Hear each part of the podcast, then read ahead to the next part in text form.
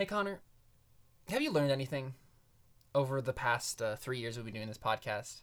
Has God taught you anything since we've been doing this? Nope.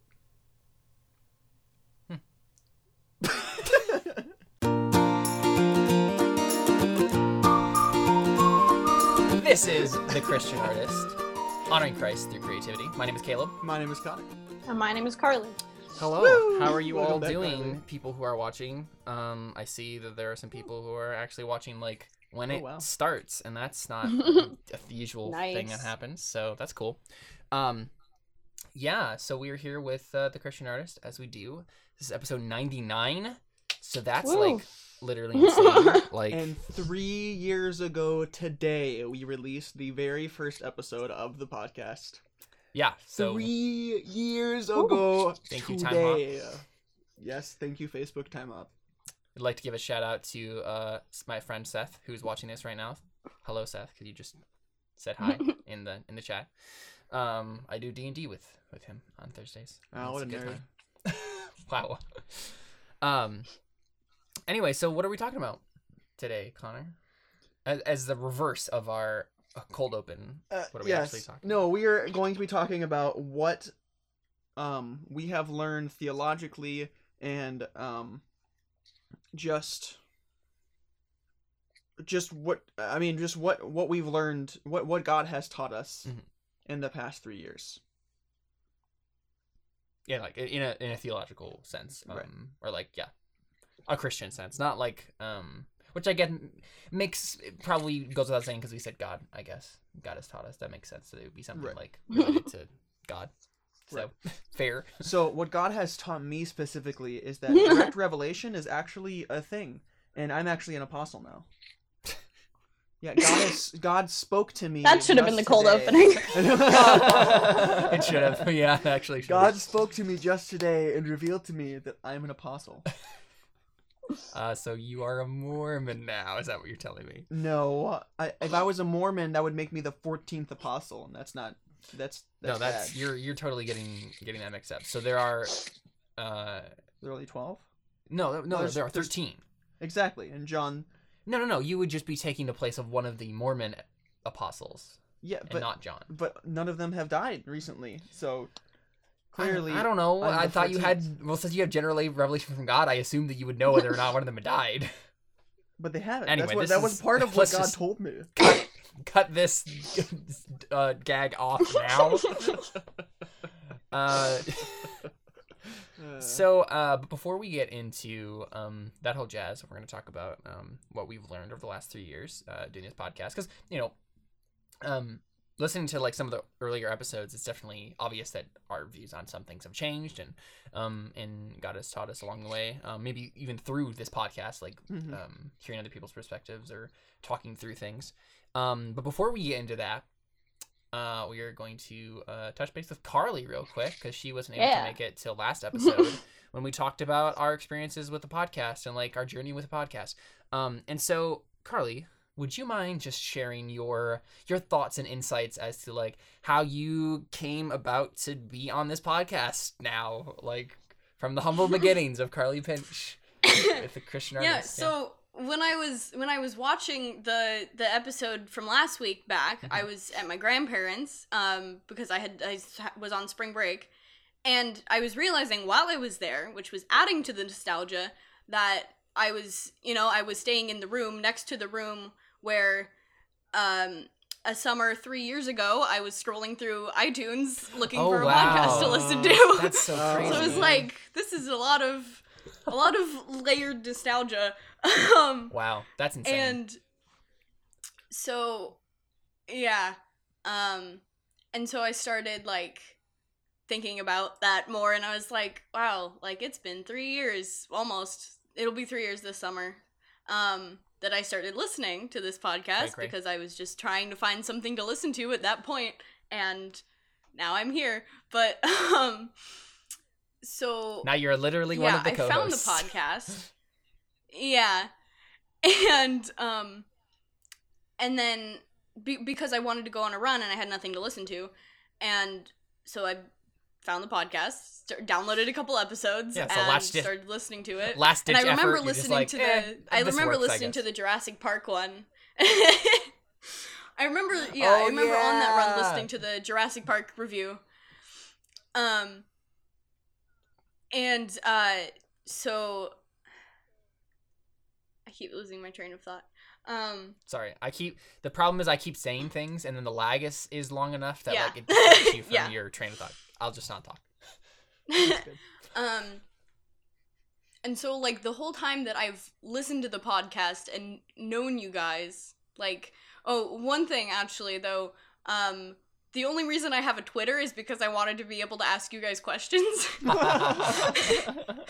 So- that's so funny.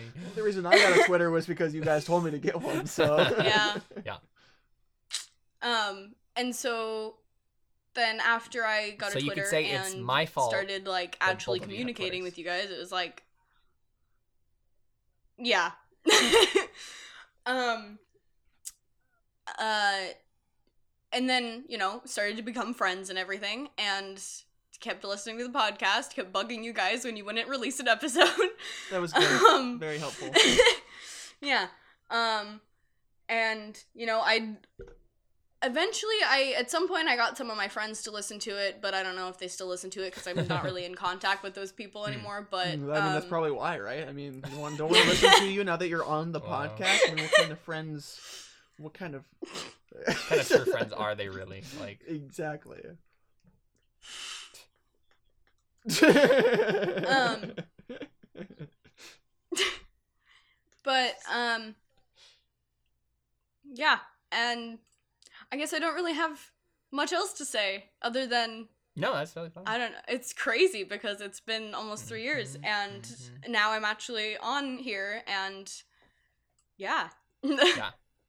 No, for sure, and right- and that was the thing, right? Like because you were, I mean, we we talked about you in last episode because you were such an Yeah. integral part of us even doing this podcast. Mhm. Um, like uh, around the time that you started listening, like it was it getting to the point where we were like, okay, does anyone care about this podcast? Yep. Like, is literally anyone listening to it? um and and it is like it's it's one thing obviously right to have like your your friends who are like doing the podcast with you every once in a while listening to it and like you know some friends from church or whatever who are listening to it that's one thing but to have like a person literally ac like across the country just randomly start listening to the podcast and like it yeah. and continue listening Mm. and talk to us and ask us questions like that was like crazy like to us because that has never ha- that had never happened up to this point um so that's super cool um but yeah thank you for sharing i, definitely want to just get your your thoughts on that because again yeah you were such a an integral part of the podcast and now you're a co-host so obviously it's awesome Yeah. Cool. Um, one more thing I, I do Mhm. want to say, on just since we're still on the topic of, of podcasts and stuff like that, is what I want to ask you for the audience sake of like how many countries listen to this podcast or have listened to this podcast. oh you want me to go through the yeah the demographics Do you have it? I thought you had it memorized. Isn't it Uh, like seven countries? I don't have it memorized. Um, well, I might I might not want to go through it because that's one of the things that is. Uh, well, I'll, I'll go through it now actually because it's imp- th- This is gonna be probably one of the. You, you, this is this is for your homework basically. Oh, Um, okay. Not no homework. This is this might be on the test is what I'm saying. Uh, okay. Right. Okay. um, because remember we're doing our our trivia. right. For next week. yeah it's gonna be a good time but here let me let me try to pull it up so um obviously the first most popular country like the the most listens comes from united states obviously duh Because of us three. because when we're all we all live in the Mhm. united states and we probably like uh say things that are most resonant to a audience from the united states Right.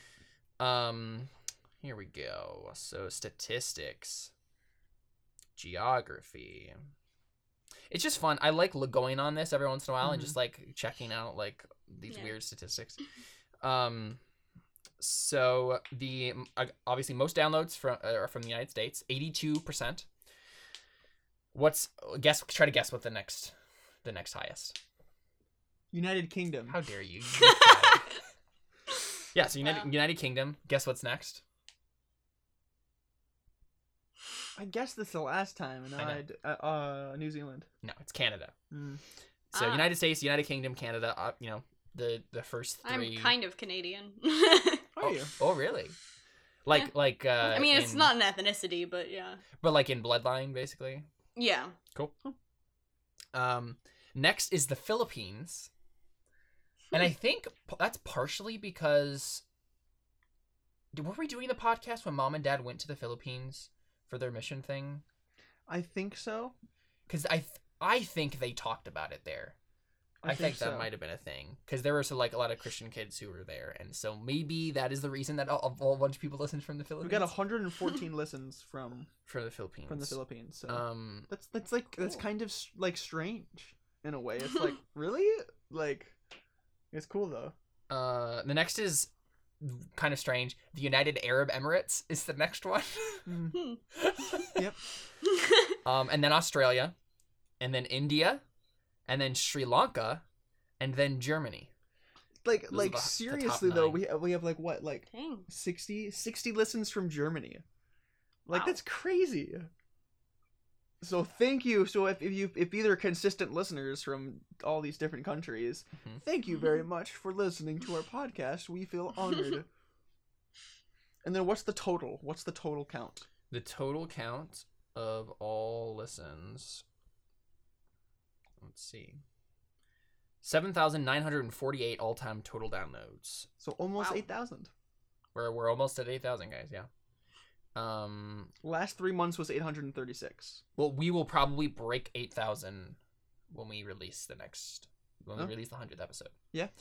Um, there's 836 downloads last month, so that's kind of cool. What's the weird spike there? Uh, the weird spike was on uh, March 1st. I don't know what we did on March 1st. There were 70 downloads on March 1st. Anyway, this is all just probably information that doesn't interest anyone but us. Yep, well, yeah. Um, so we'll just stop that. But that I'm gonna definitely be having some questions on the trivia about like uh our statistics. Um, because I'm I've just officially talked about them on on, on the podcast, so it's part of the lore. So. Um, so I think what I'm probably gonna do is I'm gonna I'm gonna make one question for every episode, but we're not gonna I don't think we're gonna go through a hundred questions because that would take literally forever Right. um i'll probably just like try to I'll, I'll find something where i can like input them and randomize it so it's a random Mm, Uh, okay. yeah, and then we'll just go until that makes sense. i don't know like maybe i don't know 30 questions or something like that I don't know. Like the first to something. The first to 30. or yeah something maybe something that. like that. yeah uh but yeah so there you go that is uh where that's our addendum from last episode Mhm. i guess um and yeah let's get into the topic for today so we're going to talk about um things that god has taught us over the last three years theologically um spiritually biblically those sorts of things um who would like to go first who wants to take the plunge Does Connor need more time? Because I can go first. You should go first, Carly. okay. Um. God has taught me that reading the Bible every day is one of the most valuable things that you can do. mm-hmm Amen. So I, I have a confession to make. I'm s- I'm still really bad at this. Like I I, I, I really am, and I know I, I absolutely know that I should be reading every single day, but I I still do so bad at that because I'm such a busy person and I'm an obsessive person. So like when I'm in a certain mode of like I I want to like like when I'm in writing mode, like all I think about is like uh yeah. you know novels and fiction and whatever and so half the time i'll just be like okay this is the only thing that matters and this is all i'm thinking about and then i'll get to the end of the day and i'm like wow i'm really tired. I didn't read my bible today. Crap. Um yeah. but i so have you do you have like a streak going right now? Oh yeah. I don't know how long it is, but do you can you remember the last time you didn't read your bible on a day no. that that's, that's good that's a good, good job That's impressive. I, I remember uh, I've been doing this for almost, uh, and, and I would say this is one of my things then as well. Um, but uh, like almost two years, maybe. Probably at the beginning of the summer will be two years. But uh, the days that I did miss was at kids camp, where I remember missing at least one day at kids camp, where I was just like I didn't find the time to But like even then, you still heard verses right throughout the day. Yeah, right? but I, I, didn't have that counts. personal. I read my Bible on purpose, not because somebody read it to me, but because I wanted to hear the word of God. Mhm. And I think that doesn't count at ch- as churches at church as well. And sometimes I think it does, but then after I get done with church, I like pull out my Bible and I'm like, all right, yeah, I'm gonna read this anyway. Hmm. Well, now I feel like now I feel like I've been doing cop out days. Right? I'm like, well, I went to I went to church and we read the Bible there, so Uh-huh. that counts. Yep, yeah, and that's that's how I feel too. Is Oh, I feel like. I'm using that as a cop out. Thanks, and then I'm guys. like, You're, you guys are making me guilty, which is good. That's good. I should. yeah, that's good. Uh, so yeah, do you have any like elaborations on that, like uh, specific like instances where that has like been super helpful or like? Yeah. Um so for probably like 2 years um I was like I was pretty depressed and uh wasn't having wasn't having a good time. Um and I don't even know what made me want to, but our church started doing a 6 a.m. prayer every morning Mhm, mhm. on weekday Oh. mornings. And my You didn't know mom originally No, was like, just- Oh, okay. um she was like oh yeah i might go to like a couple days of it um and i was like well i want to go every day.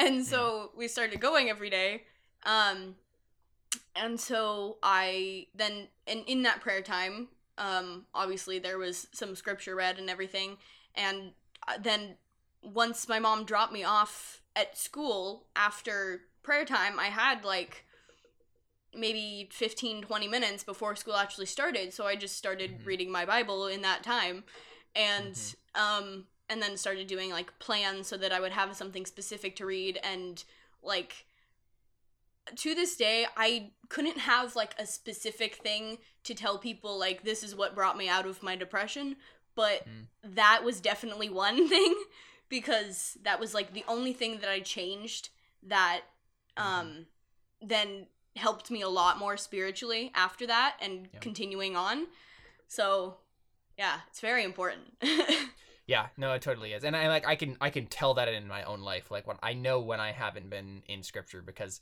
like I yeah I'm depressed, right? Like everything seems a lot more meaningless. meaningless. Yeah. Mm-hmm. Hmm. conviction But no, Yeah. I, I, I was just going, oh, when when she said that that was because that was a turning point of I need to read my Bible more was prayer meetings. Like that's Mhm. cool. Mhm. Like like that's legit. That's why I said that. Yeah, it's a good thing Yeah. i'm a morning person somebody has to be. yeah, I mean, yeah. If everyone was was were night owls, the world would die. oh yeah the world would not function right. Or or we would just not all we would just never get up until noon, which maybe I mean I might hmm, maybe everyone should be night owls. no. All right, Carly, continue. Yeah, a- any other thoughts or insights about that? What what what was your favorite book to read? Like book to go through, uh, things you learned most, Hmm. that sort of thing. I recently I read through uh Hebrews and Hebrews is really cool cuz it it talks all Mhm. about like it really goes in depth explaining multiple times over in different ways why Mhm. Jesus died and Mhm. why that provides a salvation and So that good. was like yeah, it was really Yeah. cool.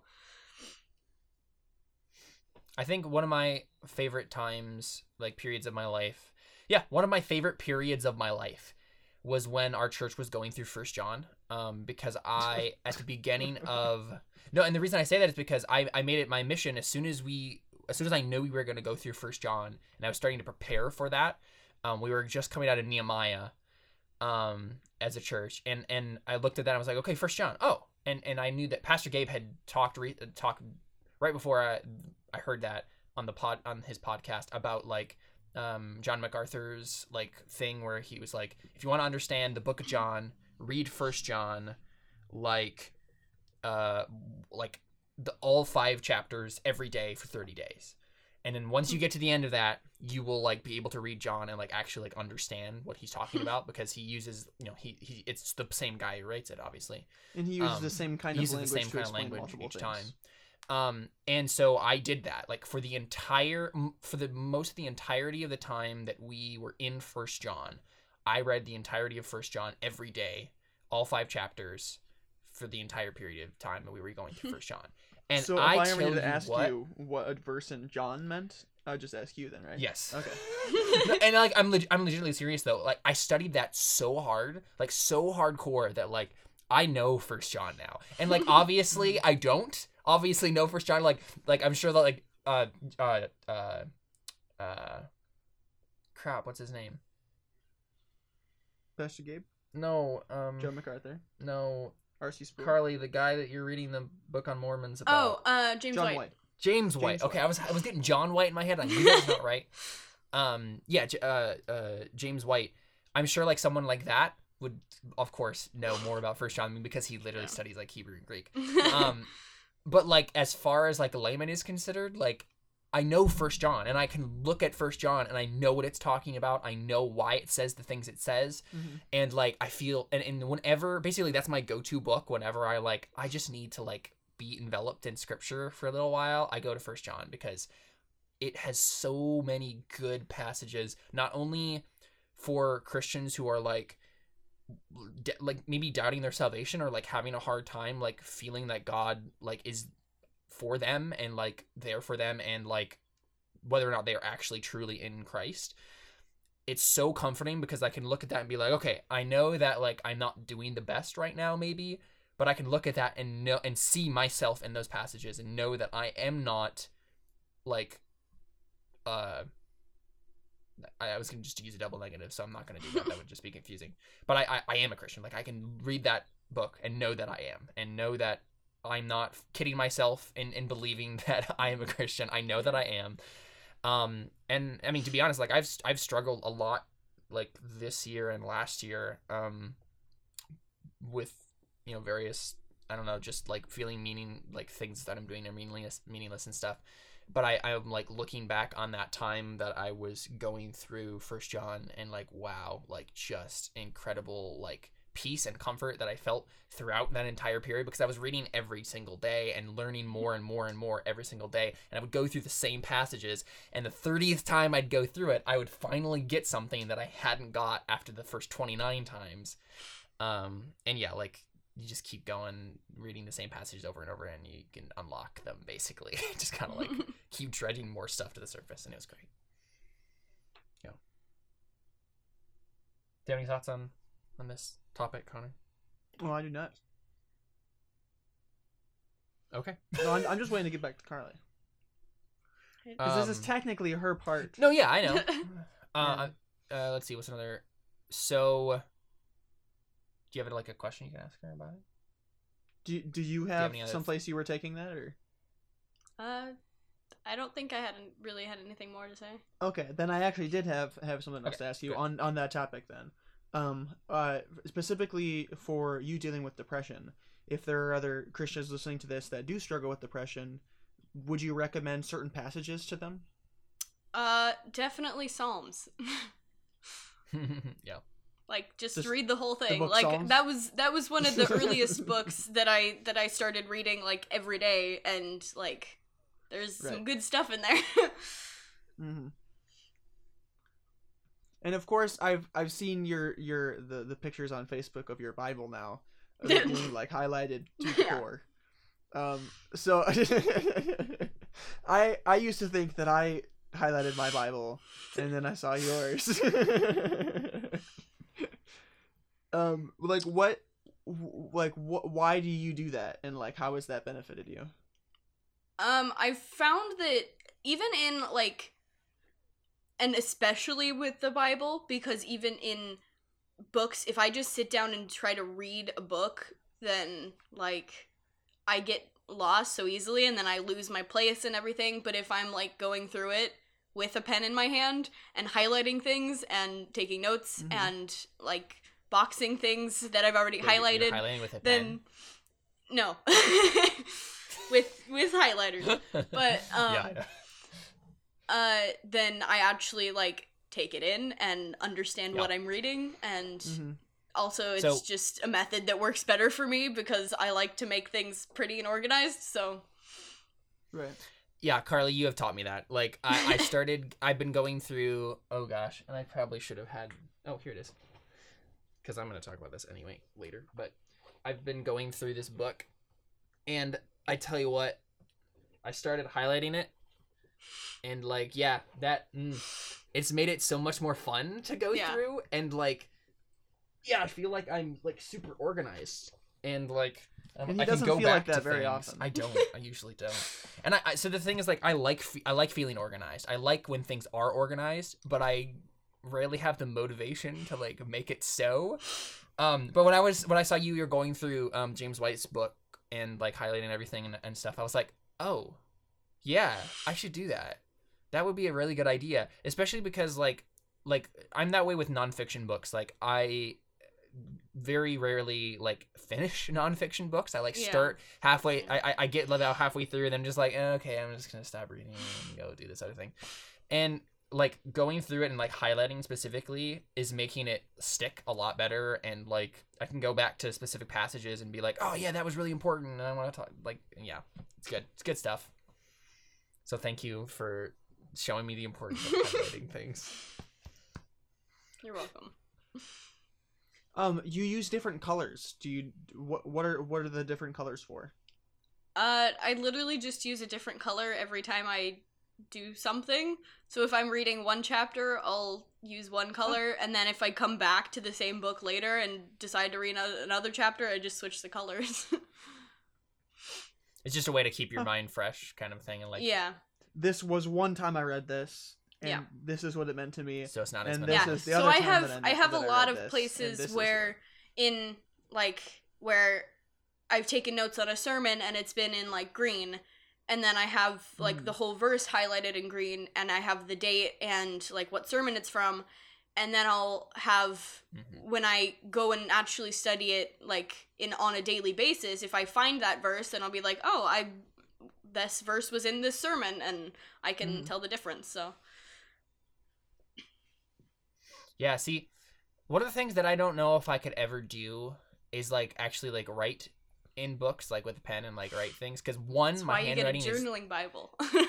Yeah I, one my handwriting is not, isn't very isn't very small and so I couldn't like I, um, I it would just be a mess. Like I would, I would write like the beginning of one thought and then it just I'd have to like I'd start doing the thing where you like write down like vertical when you were writing horizontally I've done that a lot. and I just hate doing that yeah I, I like I hate it when I have to when I end up doing that. well, when she does it, it probably looks pretty. Well, that's the thing. No. Right? You can probably have like smaller handwriting, right? Like you can write, Eh. write pretty small. I have medium sized handwriting. Okay. I I'm just I don't I also don't like my handwriting at all. I just I hate it. I hate handwriting anything at all. Um, but highlighting, I really enjoyed because I I can make it. It can be a thing where like if I do it perfectly, it can make, be like super like neat and organized, and I'd just be like, ha. It's just a highlight, and I think one of the things that really got me into highlighting, and I think in the first place was like um uh just reading books on the Kindle because I, I usually never had a highlighter next to me, but when I was reading on the Kindle, like I can just do it like Yeah. electronically, and then it was like super cool because then I can go back through and be like, oh, all the stuff I highlighted. But then I was like going through like a physical book, and I'm like, well, why don't I just highlight this? Because I, it's it looks so yeah, cool. that's like you can the that's be like, the "Oh, only yeah." the only excuse I make for myself that like I shouldn't just get a book out of a library is I want to highlight it. Yeah. So I usually end up buying stuff and then like reading Mhm. half of it, but gonna hopefully change that. Yeah. Uh, basically, what I've I, so I if you look at my Good Goodreads right now, I'm in the middle of like seven different nonfiction books, um, and like one fiction book. That's usually how it goes. Um, but I've I've basically told myself I cannot read pick up any other nonfiction book until I finish this one, and so I'm gonna finish this one, and it's gonna be good. I'm wait, how many pages am I in this? I'm like Not even hundred. 70 it's like 600 pages or something crazy Dang. like that yeah it's a very heavy exegetical uh yeah any any other thoughts carly on uh, bible reading and or being in the word every day I don't think so. I mean, I I got a ESV Study Bible for Easter, so Mm-hmm. I started using both translations and just reading it twice. But Mhm. Yes. Perfect. Uh oh, Carly, this is a thing I should tell you because I don't know if I we talked to you about this. Do you know about logos? I think I think I've yeah I think I've heard of that. Okay. It's super helpful. Like I don't know how how much you would use it necessarily. It really depends on your kind of like style of of study. But I found it super helpful because I mean, not only uh like it, they have like the, the basic logos thing for free, and it gives you like um like like literally the the Greek and Hebrew word for everything. Ooh. and like a bunch of like helpful like um uh like lexic- lexicon sort of things where you can like look up a term and be like okay where else is it used in scripture? And like other things like that it's all just in that package. And then you can buy a bunch of resources and, and they give out a resource every month for free um like some sort of theological book or whatever. Um so over time you can like gather like a large library of stuff on here. And then you can yeah you go through it and like highlight it however. And like there's a whole bunch of different study tools and you can it, it links to directly to the to the verse whenever you're in a book and has hyperlinks all over the place and that Yeah. that's really fun to me because I like doing stuff electronically um and so that's yeah, I like doing cool things physical. So and and yeah I figured yeah but Yeah. that that might be a helpful tool like especially for the Greek and Hebrew sort yeah, of stuff one of my look up that life stuff, goals so. is definitely to learn Greek and Hebrew and get a like a English. Greek and he, like English par- an English Hebrew like parallel Bible and just Mhm. mark. I it all up. mean, you could go to Bible college and Yeah. Okay, You Carly, so theology. here's what we'll do. Instead of me doing online Bible classes, you and I will just find like a halfway and then the both just go to that Bible college. Oh my god. Okay. Okay. So so wait wait. Hold on a minute. Put a little love in it. Give me a second. Apologia Apologia Radio has that one. Yeah, with Whitefield, oh, Whitefield Oh, yeah, yeah. Theological Seminary. Is that near? I think it's in what is it? It's in like Colorado or something. I guess that's technically halfway, but it's. I don't want to go to college in a little bit. Colorado. Yeah. Well, give me a second. Give me a second. Let me look this up.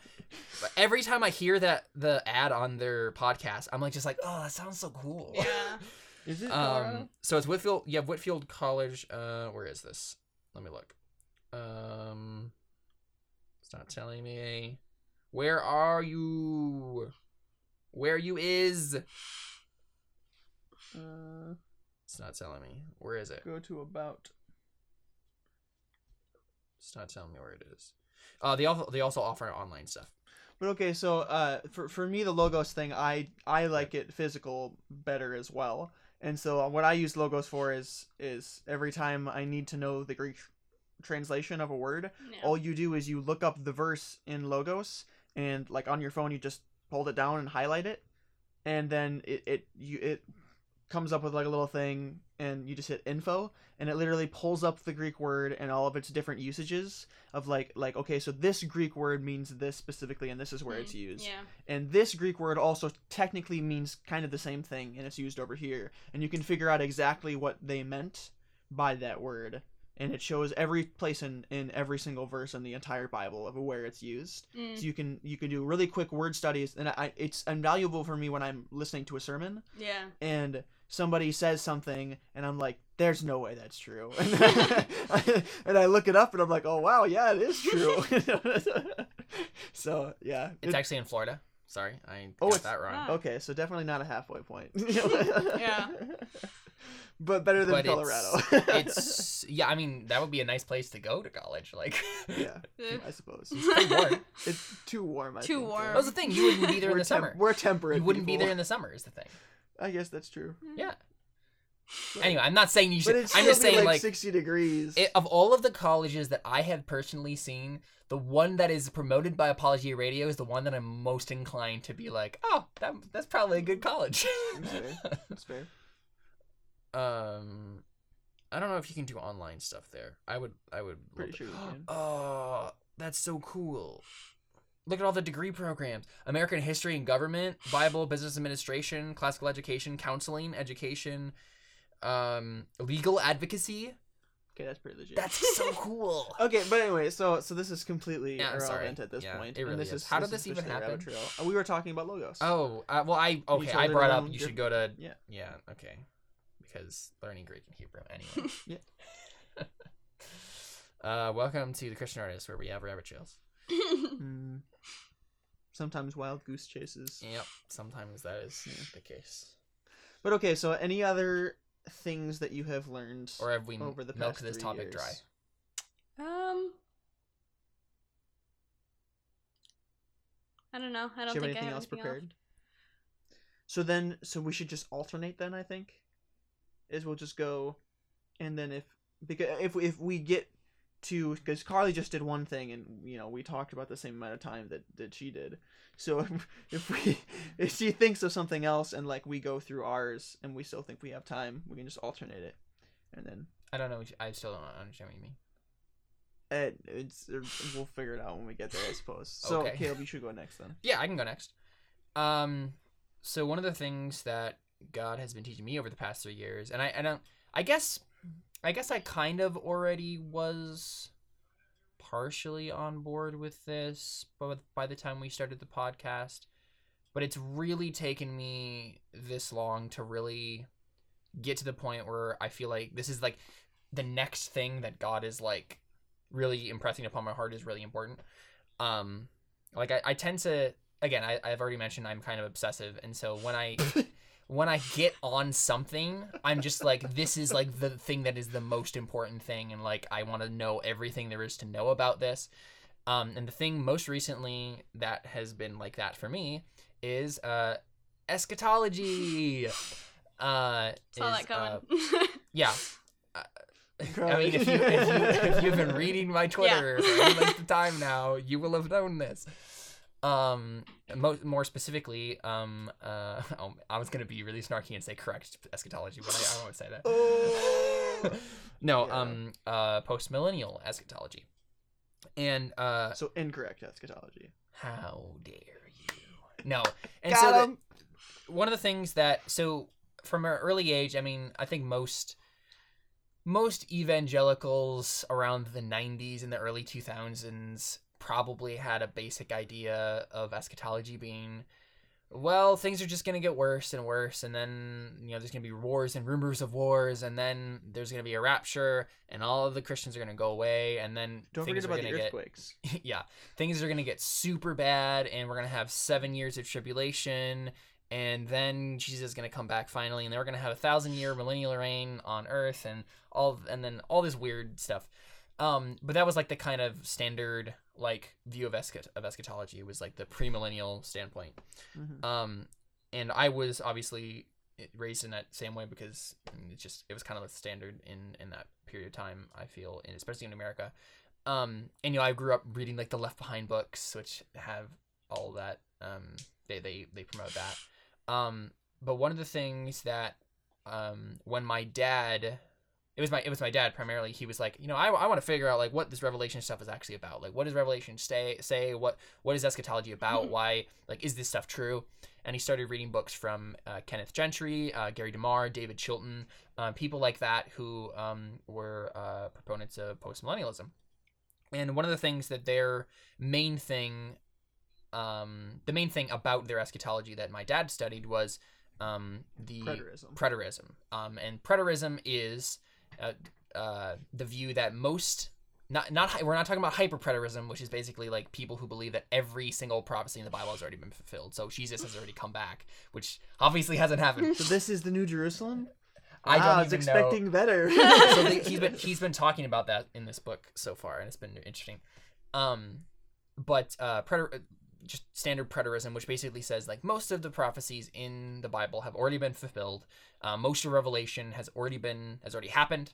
Um, and basically, the thing that my dad studied was that um, Revelation was basically um, Jesus giving his certificate of divorce to Israel, the nation, the ethnic nation of Israel, um, and basically saying like you have failed, like um, you have failed to accept me as the Messiah, um, and so the promises that were given to David, um, that were that you know, and, and Abraham and Moses, all those promises that hinged on you, you know, following me and and following my Messiah, um, are no no longer no, um, apply to you as an ethnic people. Um, so that the ethnic people of Israel, the, the Israelites, no longer had that promise, and that was basically what Revelation was saying was, you know, and and the things that were leading up to this, you know, all this bad stuff that was happening, like the beast and and all that stuff, like the destruction of the temple, that all happened in the period before 70 AD. So between when Jesus died and the temple was destroyed in 70 AD was all this all the stuff that was talked about in Revelation happened. Um, and so you have like the beast, for example, was actually, you know, the Roman Emperor Nero. And I think there are some differing opinions as to which Roman emperor in that period exactly it was. Um, but it's you know, the idea basically that like the Roman Empire was the one world order that premillennials like to think is in the future. Um, and so on and so forth. So all of that stuff has already happened. And um, and so we shouldn't be you know um and, and the, the, basically the primary thing that came out of that and and dad taught um because he's he was our youth pastor and he still is at our the church we go to. And so we were teenagers at the time going through the youth group. And so we did this whole big series on on revelation and, Mhm. and my dad went through all of this stuff and talked about like how this has already happened guys. Like we don't we don't like this hasn't this isn't in the future. We don't have to look forward. And and like all the weird like symbolic stuff in revelation was just normal stuff that happened in before 70 AD so there wasn't going to be this And- giant dragon yeah. that like And yeah, and what you You mean know. by it was normal stuff, it wasn't that there was this giant dragon, is that he was using hyperbole and yeah it was symbolism, symbolism. Yeah. Like he would all over, like Jesus did all over on his in his earthly um, ministry by you know saying things like you gotta drink me and eat me you know like like he used symbolism like that all of the time like for example um when uh when it says in revelation and and when jesus talks about it where it says you will see the son of man coming on the clouds Mhm. um a lot of people like to reference that as like an actual literal physical manifestation of jesus when he he's going to show up in the clouds and then people are going to be raptured and come up Mhm. to be with him whereas like the the actual old testament like phrase phrasing that is used there is used pr- uh, uh, exclusively when judgment is going to be pronounced on a people when this when when Mm. some when someone is coming on the clouds when god is coming on the clouds that is a uh, a vision of judgment. That explains a lot. Right? And so it wasn't this future thing it was god saying israel your time is numbered. You have to repent and and believe the messiah or else judgment is coming. The final judgment right? The final Mhm. judgment of the nation of israel. Whereas before right whenever they fell away from the messiah whenever they fell away from god god had to judge them and then he would bring them back. Um he said you know this is the final time um Mhm. all of those who do not follow the Messiah, um, like they, you're not part of this Israel anymore. The same Israel that has the promises of Abraham and Moses and David. Now that has been given to anyone who follows the Messiah, whether that is Jew or Gentile. Um, and so, right, like it, Revelation is a certificate of divorce against Israel, the final judgment on on Is- on the nation of Israel. Um, and once that kind of fell into place for me, and and and my dad, um, kind of taught that to me. Other things about a general idea of what history is supposed to be like started falling into place. Um, and it's taken me three years, and I think this is the primary thing that God has been teaching me over the last three years is that history is under the control of God.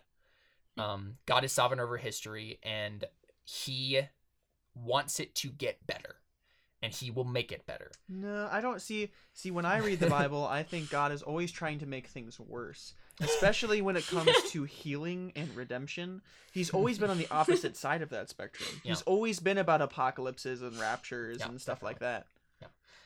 and the meek shall inherit the earth. we're strong christians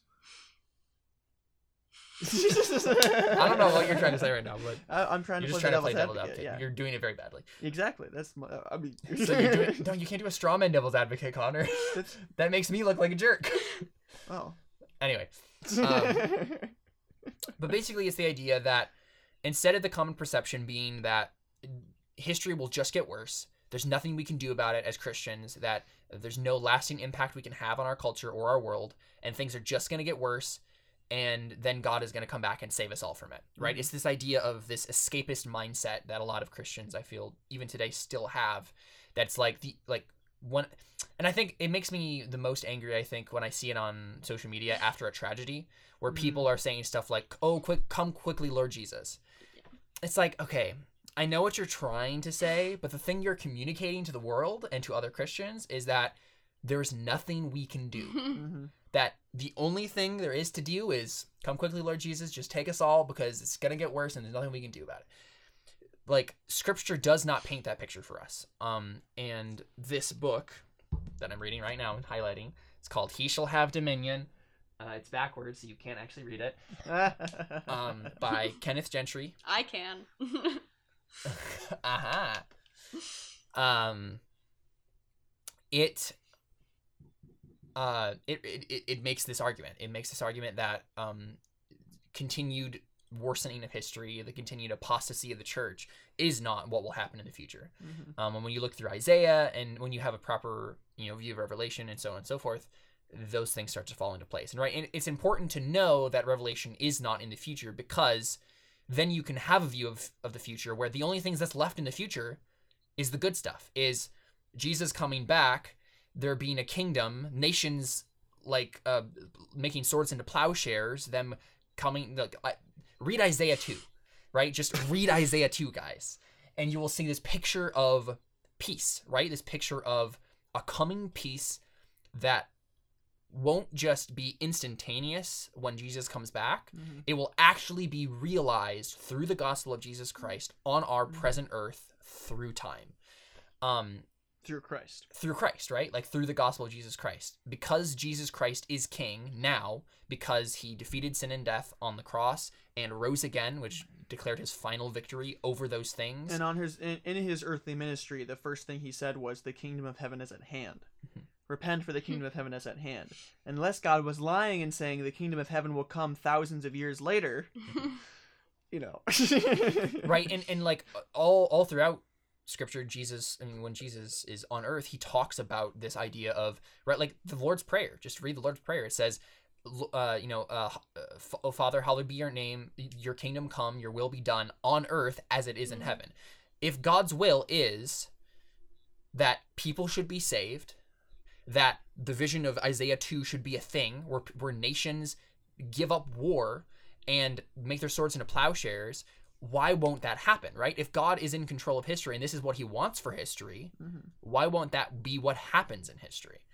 Right. Um and this this book is really going I'm not I haven't even gotten to the point where he gets into like actual exegesis yet. He's just talking about like he's doing like broad overviews of like the philosophy of history and like all this stuff. And I'm already just like super on board with this. I'm like, you go, Kenneth Gentry. Like, thank you for like spelling this out. And I think what really kind of hit the the last nail on the head for me in this area was when I was at church and we were kind of going through the eschatological viewpoints as like a broad overview and just kind of talking about them all. Um, and postmillennialism was kind of tacked on at the end as this viewpoint that nobody really believes anymore because World War II, like because you know World War One and World War II showed us that like history is only getting worse. Mhm. And I and I looked at it and I'm like, hmm, you know, I don't believe that, but I should know why I don't believe that.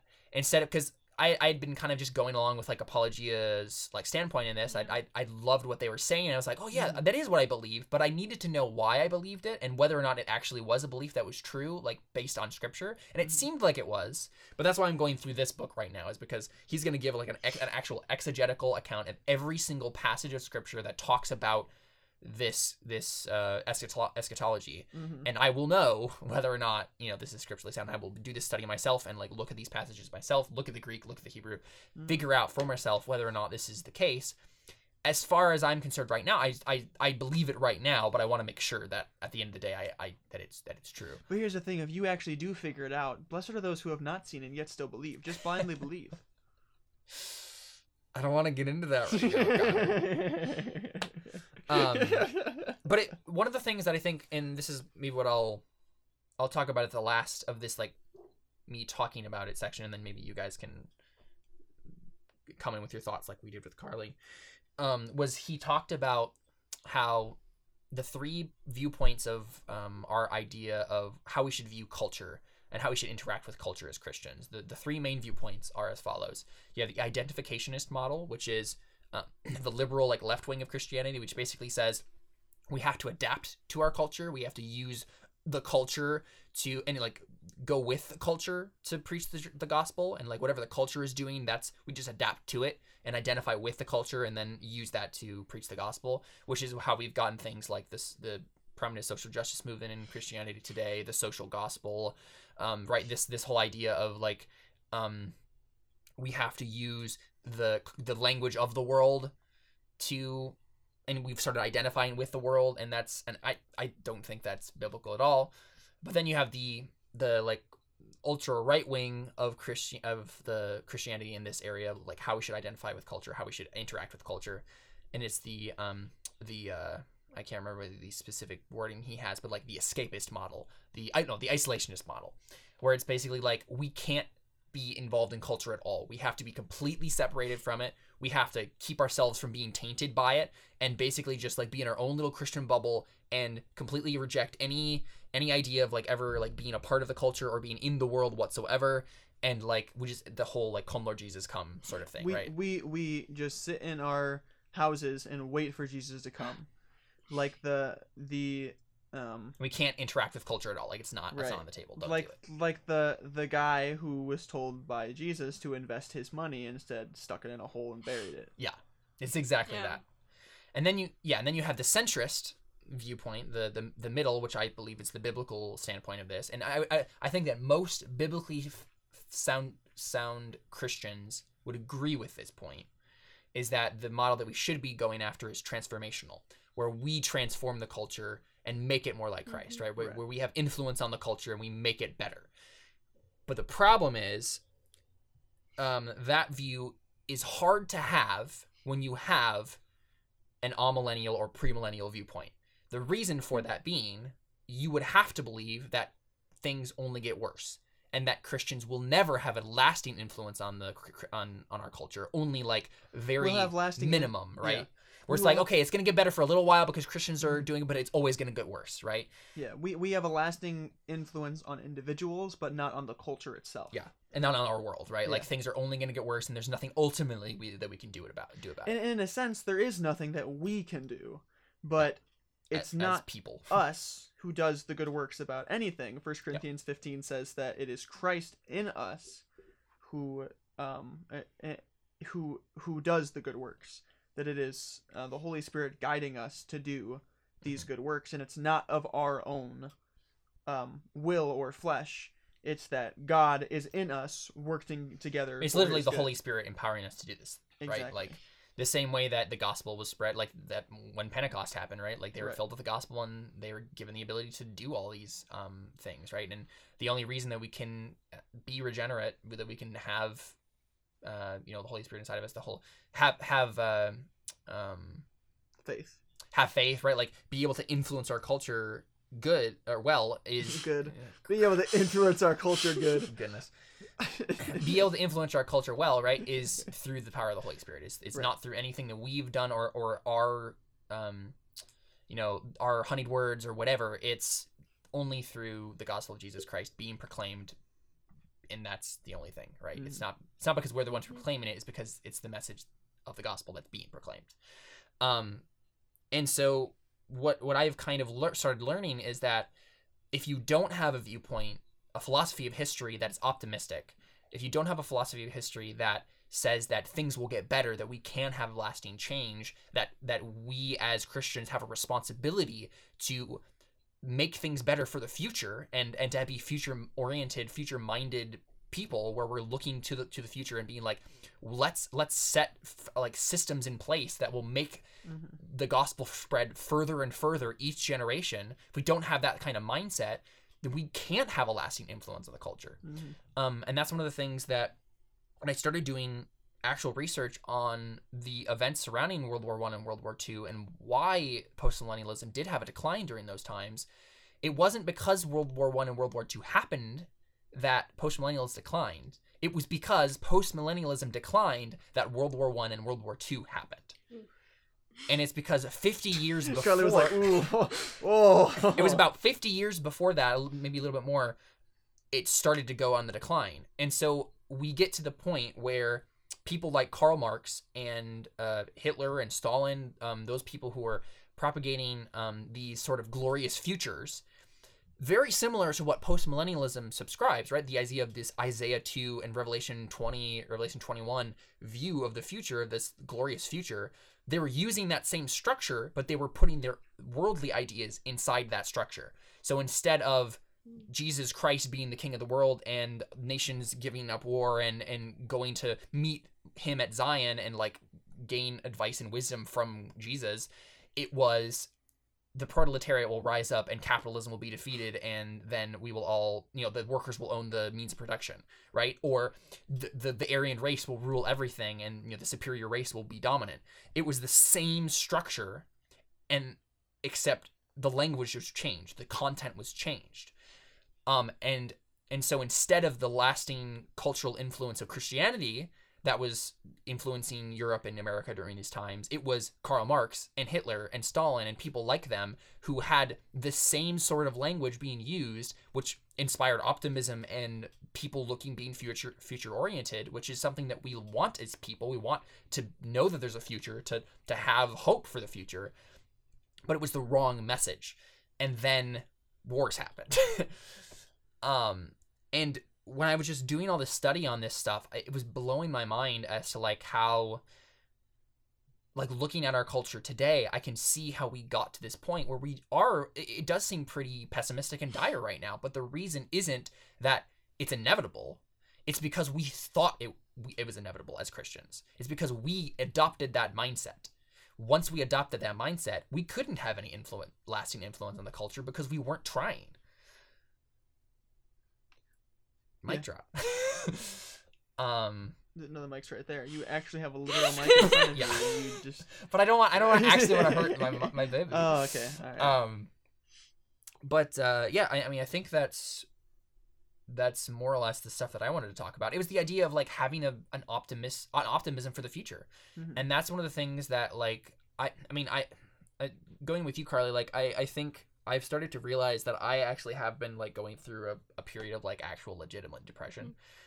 Um, and I've started realizing that about myself. Uh, like I think this weekend, I, I really kind of got down to it, and I was like, yeah, I think I've like actually like legitimately had depression because like I've had this like sense of like drudgery and meaninglessness that like it feels like nothing I actually do means anything, and anything that I get obsessed about, even even like it feels like that's taking me away from other things that are actually important and i feel horrible for like being interested in this other thing that like i enjoy but then i'm like oh but i'm not actually doing the things that actually matter.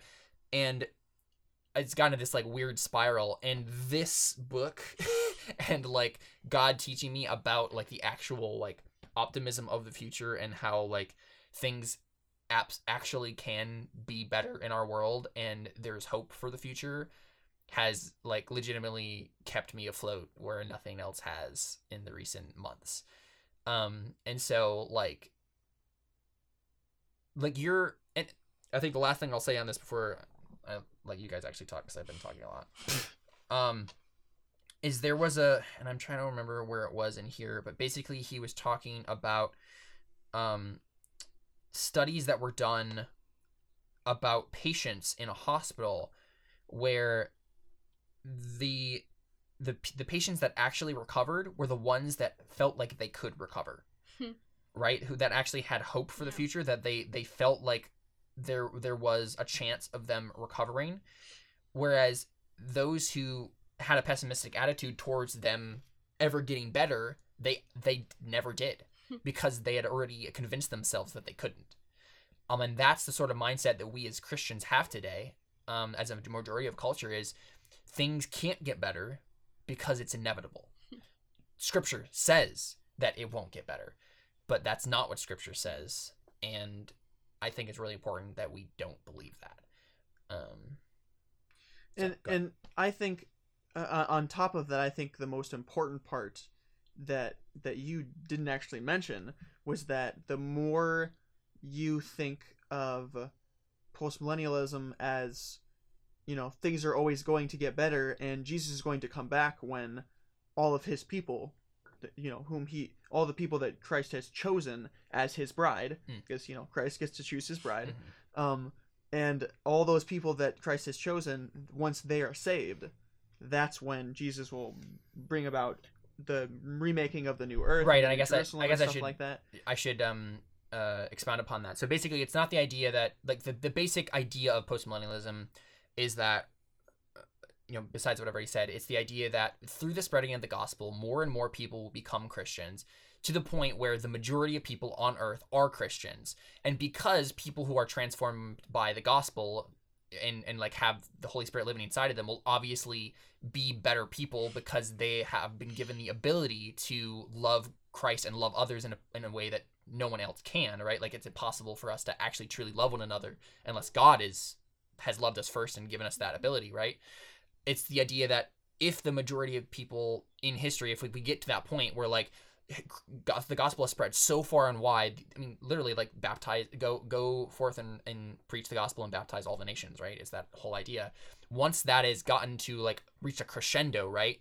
That is when Jesus will come back. And so it won't be Jesus necessarily rescuing us all from this like pitiful despair that like world has engulfed itself into. It's Jesus riding in as a as the victor, right? As like look at what my people have accomplished through my gospel and through the power of my Holy Spirit.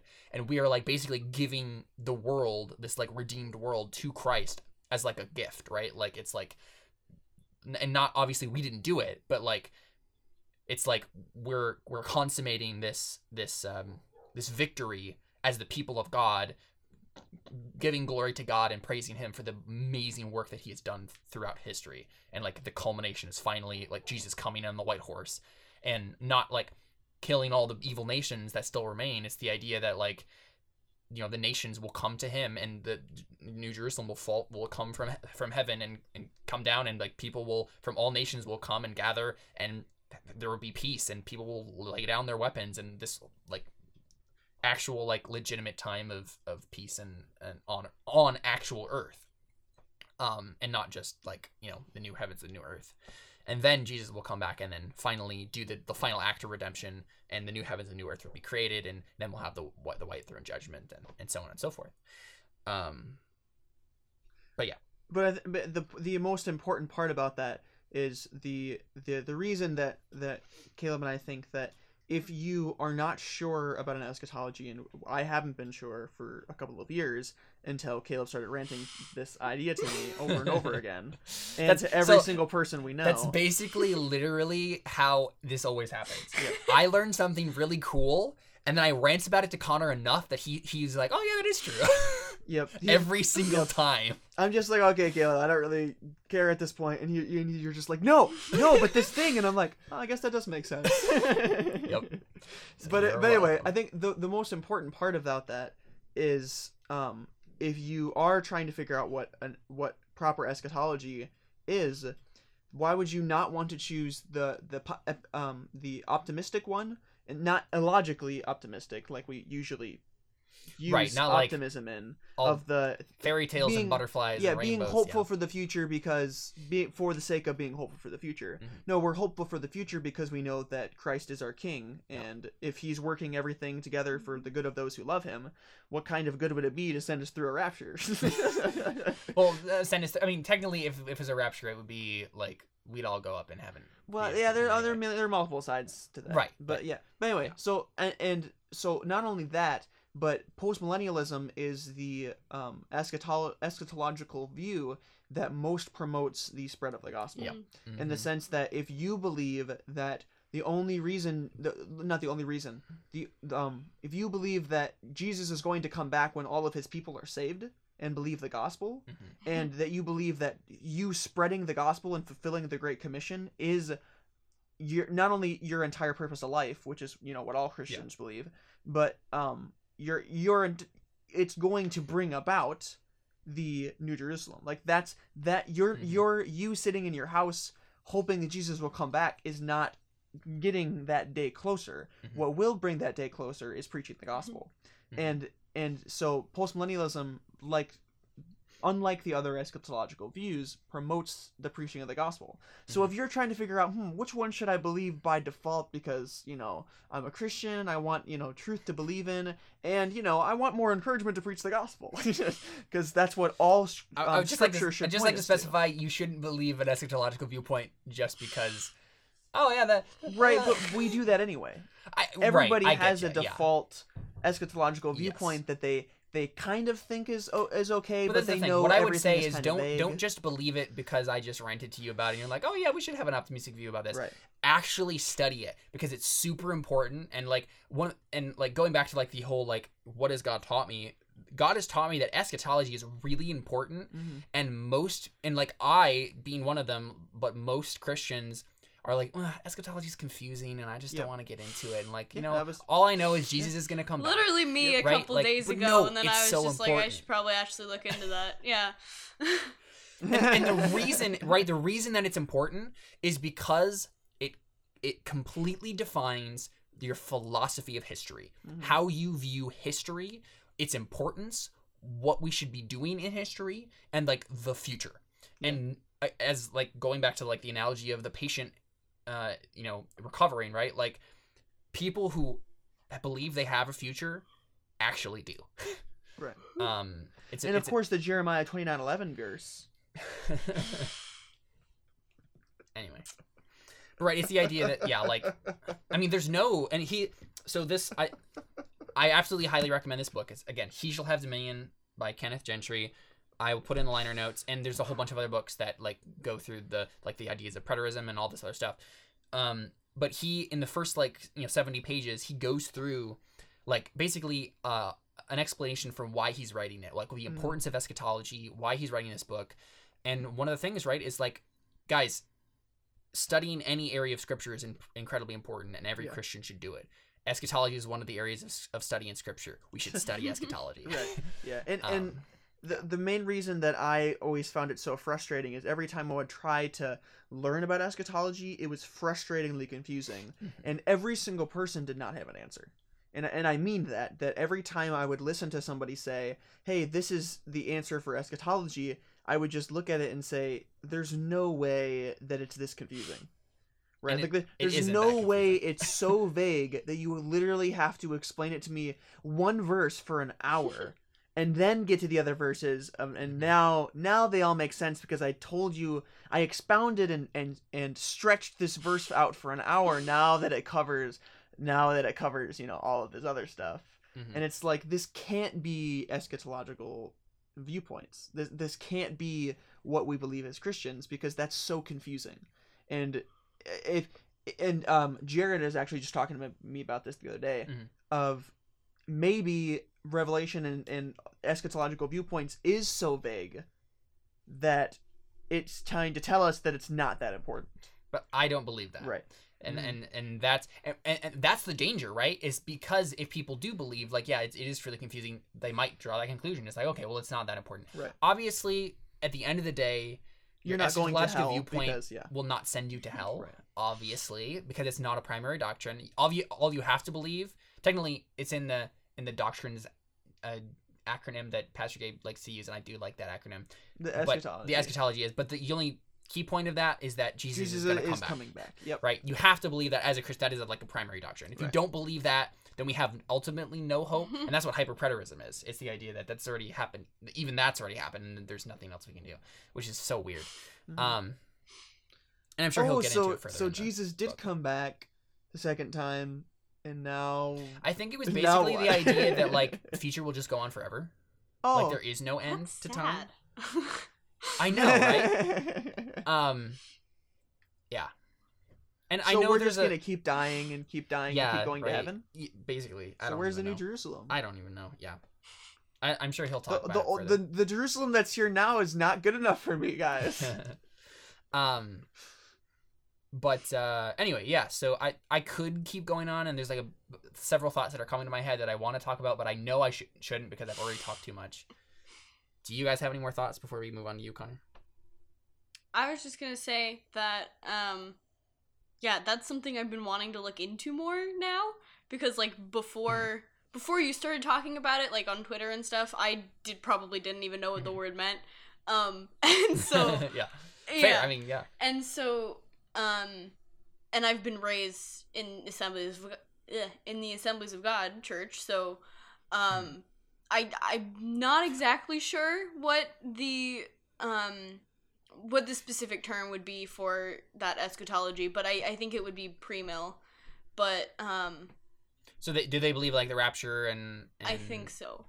I've never been like or seven day clearly See, and taught tha- on that's the thing is Yeah. uh, yeah I, most people just shy away from Yeah. it, right? Uh-huh. Yeah. Mhm. because it's hard to explain. If you're not a post. I'm you serious just though. talked about it for an hour. Well, yeah. It's easier to explain if you're a Right. post I mean, but you also have to untrain. I, y- right. That- That's as with seriously the most thing, though. You have to untrain yourself to like view stuff a certain way, and I feel like that's legitimately what happens, though, is because we've grown up in a culture that says it's so confusing and talks about all this weird symbolism. Then we look at those passages and we're like, "Well, I don't know what this is talking about." Mhm. Whereas if we just tried to interpret scripture with scripture and looked at it at face value without any cultural baggage, I personally believe that we would come to conclusions very similar to post the sys- systematic postmillennial eschatology.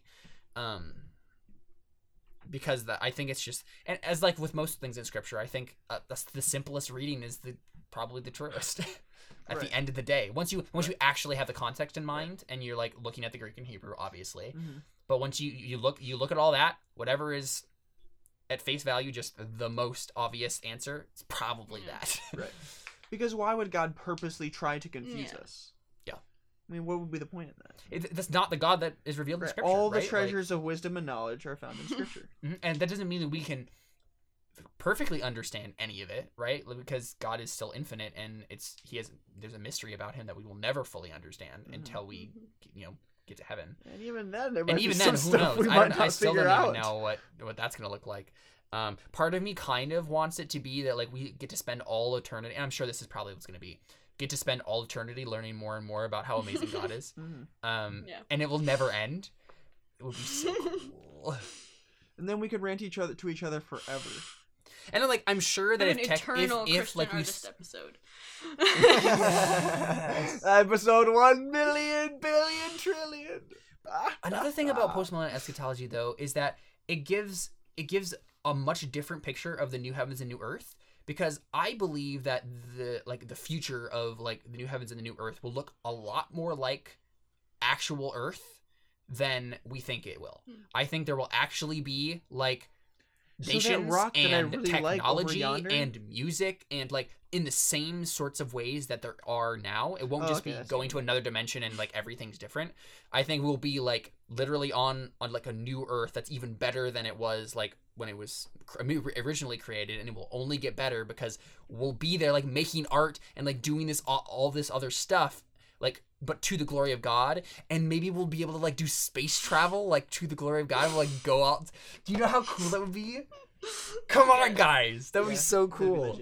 right? And it's just like it's every interesting that- area of Yeah. life can just be done for the glory of God for Yeah. all eternity then right? And I think it's interesting that we have that desire that in in our lives when we talk about heaven being we worship God for eternity that makes that that sounds boring to a lot of people. In a sense it's like well, I mean well it if would your if your vision of us worshiping God is literally just is singing standing standing, or sitting singing. for hour like Yep. forever just singing the same song over and over again Yep. right like obviously yes that would probably be boring um i mean maybe i'm sure that god could make it Yeah. not boring it's god Right. But but our our God given creativity Yeah. and our God given desire to um I mean do different things to the glory of God. We're all different parts of the body of Christ.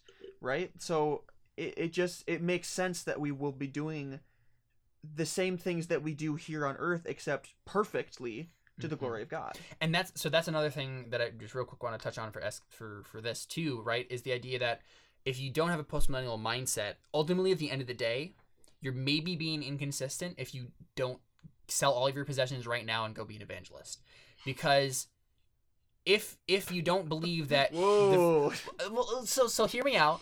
If you don't believe that there's any point in the future that we won't be able to change the culture, right. then why do you care about the rest of the culture? Why do you care about like being an artist. Why do why would we care about being an artist? Like Right. right. Like why don't we just preach the gospel forever in the same way for the rest of time, right? Like and and, and do that only with our lives.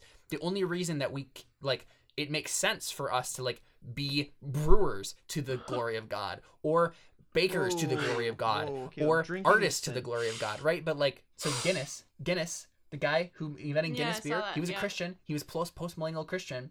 Was he Yeah. really? I saw the Apologia Radio thing, did a whole thing on him. What? And it was it was literally it was it was literally basically like the common folk need some beer that's not gonna get them in it was in Ireland not that's not gonna like get them roaring drunk and and cause alcoholism.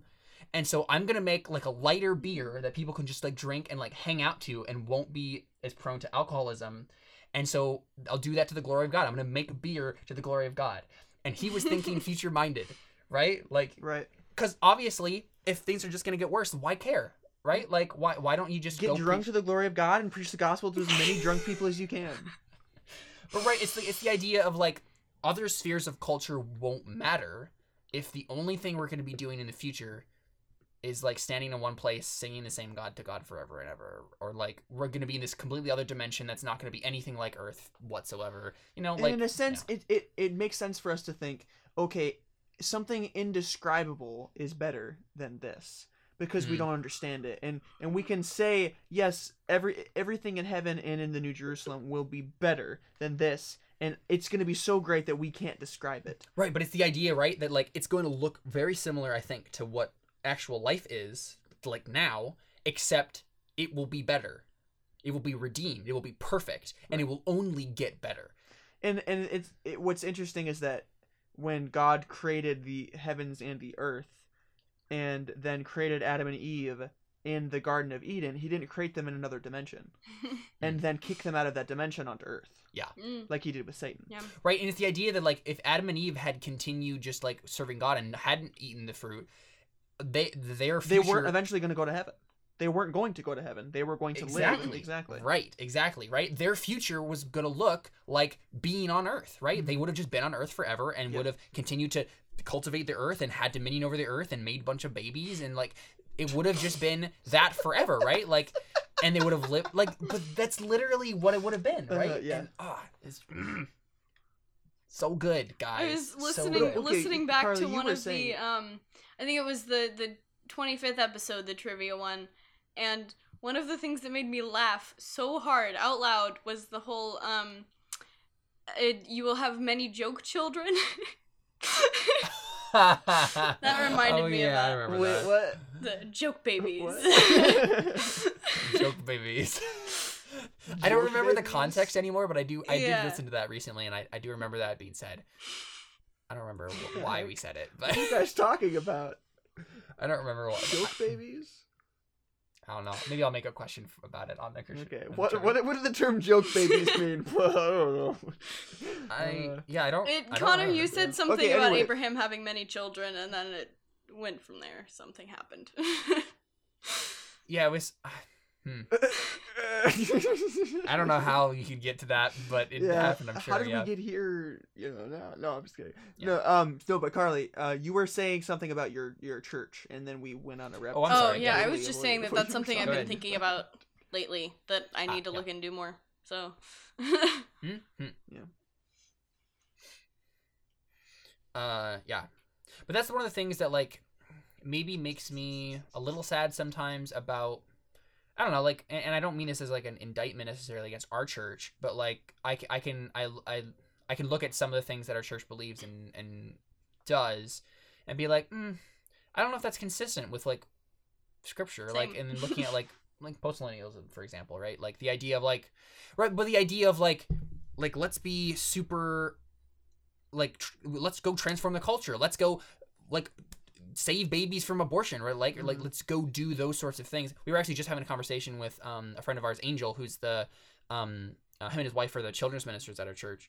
Um, and he was talking about getting together um, a group to go uh, do evangelism um, in our in our town, like from our church. Ooh, ooh, and that was a secret, Caleb. It was a secret. No, it's a not, secret. not a secret. But like I, I was thinking about, it, I was like, why don't we already do that? Like, Right. right? I mean, I've been thinking about that for a couple of Mhm. years now. Of like, what if I just started that? Would people listen to me? but, but it's like the, that's the thing, right? Like, it makes me excited, even even though there is some like sadness and like pessimism sometimes of like looking at like ah man, our church isn't where I would like it to be, and like that's a selfish thing to say and maybe like a little pretentious, and I understand that about myself, and I'm not saying and again this is not like an indictment about like any church in particular or Yeah. anything like And that. we're not about to leave our church. We, I mean, we believe. and that, I'm not saying that I have everything figured out, but Mhm. like when when God has shown me specific things that are, are important because of my personality, I'm just like, guys, this should this is so important. Everybody needs to know this. Like we should tell this to everyone. Right. But it makes me so optimistic and excited and joyful when I have conversations like these and like with like people like AJ and Mickey and Maddie Mhm. and I know, all right, we have the next generation of people that I know that I know will do will, will like change things, Mhm. right? And if and if we are the next generation at Faith Community Church, we will Mhm. turn that church upside down. right? And and that's not to say that it was bad before necessarily, but it will be Mhm. so much better because I if I believe in postmillennialism, I believe that things will only get better and that means our current church body and like our churches around around America and around the globe. Like if we really do what we're supposed to be doing and and as young people have passion and uh and uh do things right? Like actually be motivated to do things and be active we actually we actually can have change happen. It's not pointless. Like it can happen and it will happen to the glory of god um so thanks guys for giving me optimism in life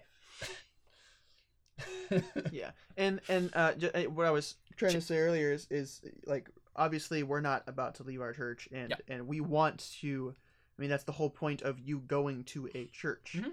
is that you're learning and gaining wisdom from the people you know are older and wiser than you or vice versa um oh, uh, no and and vice versa though that you are trying to help the people who are in your church and trying to give wisdom to them and it's Yep. a mutual building up of the body of christ helps each other learn about god and teach about god and then together you go and preach the Yep, gospel we're all helping each other, right? Yeah. Like, and and that is what a healthy church will look like. We'll all be able to offer things to each other and be able to exhort each other and maybe discipline each other, right? To to be better. Um, and I know there are plenty of things that lots of other people in our church do better than I do, right? Yeah. On on definitely a lot of areas, and Mhm. they could teach me so many things about how to do those things better and and how to have a proper view of these things. right Um, you know, it's just a matter of you know find having our strengths and weaknesses be compatible and like help each other Mhm. in our weaknesses and and help each other with our strengths. and and also uh, as a side note is you know the bible commands us to be united in truth and um i don't want to say to not be divisive because if and somebody who is divisive is probably not a christian so you know if, if you want to be divisive then you know just be divisive leave the church and then you know, the church will be better no but Read um, First John that yeah. talks about that. yeah, no, but um, but um, we are commanded in Scripture to be united in truth and to agree with each other. And so, if this becomes a point of um, contention between you and another brother, don't Or sister. yeah, um, yes, another Christian, Yeah. um, don't try to separate the church. Rather, sit down with your Bibles Mhm. and read it and talk to each other until you both agree. And and agreeing to disagree is not agreeing. You just secretly both hate each other and you know uh, disagree. And whenever you try to witness to somebody one of you is going to try to to bend the gospel to your part of the theology. And then you it's just a terrible solution Right, to and the it's- problem. and it's the idea that like that won't happen instantaneously, right? But it's a constant process of like trying to unite. Yeah, trying to unite with each other in the truth and be able to like grow and shape each other closer to the ideal. And you guys and we'll iron sharpens iron, right? Like, um, I I know there are plenty of times where I'll have a conversation with like I don't know Hannah or Maddie for for example, right? And they'll disagree with me on something, right? And we'll talk it through. Yeah. And throughout the conversation, they'll they'll start to lean more towards my viewpoint, and I'll start to lean more towards their viewpoint because we find a middle ground where we both realize that we were a little bit wrong in this in in but we are both a little bit wrong, right? We Mhm. find a synthesis where we're like, oh, okay, God was trying to teach us how to synthesize this and like make it even better than it was, right? right Um, and so we can have an even more biblical view than we did before. in a more balanced theology Yes. hmm Right, because that's the sort of thing that like so um. Uh, Connor and I both teach with one of the Ginter girls, um, Maddie and Mickey, and they've both been on the podcast uh, before. Mhm. Um, uh, Connor teaches with Maddie, and I teach with Mickey, and they're both the kind of people who are a lot more on the like. How do I want to put? How do we want to put this? Strange side. no, that's no, not okay. true. Yeah, we're both equally strange, as they are. Um, how should I put? You know what I'm trying to say, No, right? You don't. I mean I was gonna say that Mickey and I are more alike, and you and Maddie are more alike, and that's why Yeah. I'm with Maddie and Exactly. you're with Mickey is Right. because it works a lot better that way. Right, exactly. Um right, I think I think what I was going to say though is like we we are a little bit more hardline with some things, right? Where we're like, okay, this is the way it is and this is truth and and like so on and so forth where they're, they're a little bit more on the on the lines of like tact. right? Let let's have tact in this. Right. Let's let's say it in such a way that is more easily receivable whereas Sure. Con- Connor and I will just be like this is the way it is. All right. Okay Yeah. leave it there. Whereas you know Maddie and Nikki will be like, okay, well, there's a better way to say that. Mhm. um, and we're great. We're a great team as a result, right? Like, um, we we call ourselves MC squared. Um, get it? yeah. anyway, yeah. Okay, so um, but yeah, so anything else? no. Okay. Should we be done with this topic? No, uh, Car- Carly, you- is that is Yeah. that all you had to say on this? Okay, all right. So, what has God taught you, Connor? I don't have a lot of time. We have a half an hour. Uh, technically, yeah. Um, no. Uh, uh, this entire uh time I've been trying to think of different ideas, and um, or like from from the very beginning, I was trying to think of this idea of what God has taught me through the podcast, because because I feel like every single time I learn something theologically, we just talk about it on the podcast. Fair. And so it's hard for me to be able to be like, oh, what did I not talk about on the podcast that God has taught me? Um, and I feel like for one, especially because we're talking about how far we've come as a podcast, is that when I first started on this podcast, I wanted to be a police officer, Hmm. and I feel like a, a part of my shift to wanting to be a pastor was this podcast Hmm. of realizing that me uh, first of all me getting better as a speaker of you know being able to have normal conversations like this and this is technically public speaking you know in a sense that I mean we're not in front of the people but the you know people listen to this podcast and you know it has an effect on people Yeah, six people are listening right now. Yeah, so um, it's more than I expected. you know, no, but um, uh, it's it's the idea that you know I I've been able to practice me speaking, and I've been able to get better at that. I'm better at organizing my thoughts, um, and I've learned a lot of things of not to say from this podcast, as as you know our regular listener listeners will know Mhm. um and uh you know throughout the course of just us doing this and me realizing that you know our words do make a big difference Mhm. that i feel like that was a part of me wanting to become a pastor now instead Yeah. of a police officer and instead of protect people physically you know protect people spiritually um i feel like that was definitely a big turn with me um and another thing that that I've been thinking about a lot lately is my, you know, untactfulness of, you know, when I was younger, probably, you know, even still around the time when we started this podcast, um, I was always the complete 100% blunt honesty guy Mm. and I would just say something and if you didn't like it, you didn't like it and I didn't care. Um and so true. So true. and and so I feel like the difference now is is that I will now say something totally blunt and honestly 100% and if you don't like it I do care but I'm still going to say it. Hmm. And I think that's the And difference. you'll you'll you'll talk it out with someone, right? Right. You'd be like, okay, well, I okay, that's good. Like you don't care. Let's talk about that, right? Like right. you're not just gonna be like, well, you're obviously not Christian then, right? Though to be fair, when I was younger and had these conversations with people, all of those people did leave our church and are definitely not Christians. Okay, Yeah, uh, no, there's there's one there's one exception to that. There's one exception to that, but but but yeah. there were there were definitely a lot of instances where you can we can look back on that now and be like, oh wow, Yeah, you So, were definitely yeah. right to say those things because Well, that first, you know, Yeah, not only were we right to say those things, but they were angry because they knew because because they were being convicted. they were being Yeah. convicted, and then instead of you know us being able to talk it out, I was this punk kid that was telling them what to do, and so they left the church. It did happen. It happened. did. it did. Oh, the But yeah. stories we could tell you, Carly. We're not going to though. We're Uh, not off the going to. No, we're not. No, we're not. But why not? No. No, I'm kidding. That would be No. gossip. Okay, completely different conversation. I was I was about to argue with you on that one, and now we're not going to though. Okay. Um, but okay, so um, yeah, just just over the course of time, I felt like, um, you know, from three years ago, I was that way, and then I slowly started, you know, not being as honest with people, and it was because nothing good seemed to ever come of it, Hmm. and the good that I was looking for was somebody to say, hey, you know, that's right.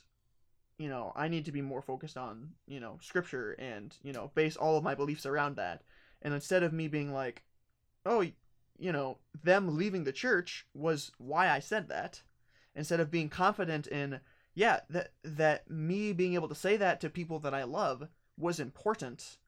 And you know then they saw hey they weren't a christian. And that was important and they needed to know that. And you know that was important. But um then I didn't see the importance in it any longer. And i started thinking you know maybe maybe i'm being too critical and maybe you know holding people to scripture is you know wrong under some circumstances. And i should just let them be and you know let god change their hearts kind of a thing. And then i started realizing that the balance between those two is you know and and and this is this is me now in like the past year of realizing that no i mean anything but 100% truth is a lie. Hmm.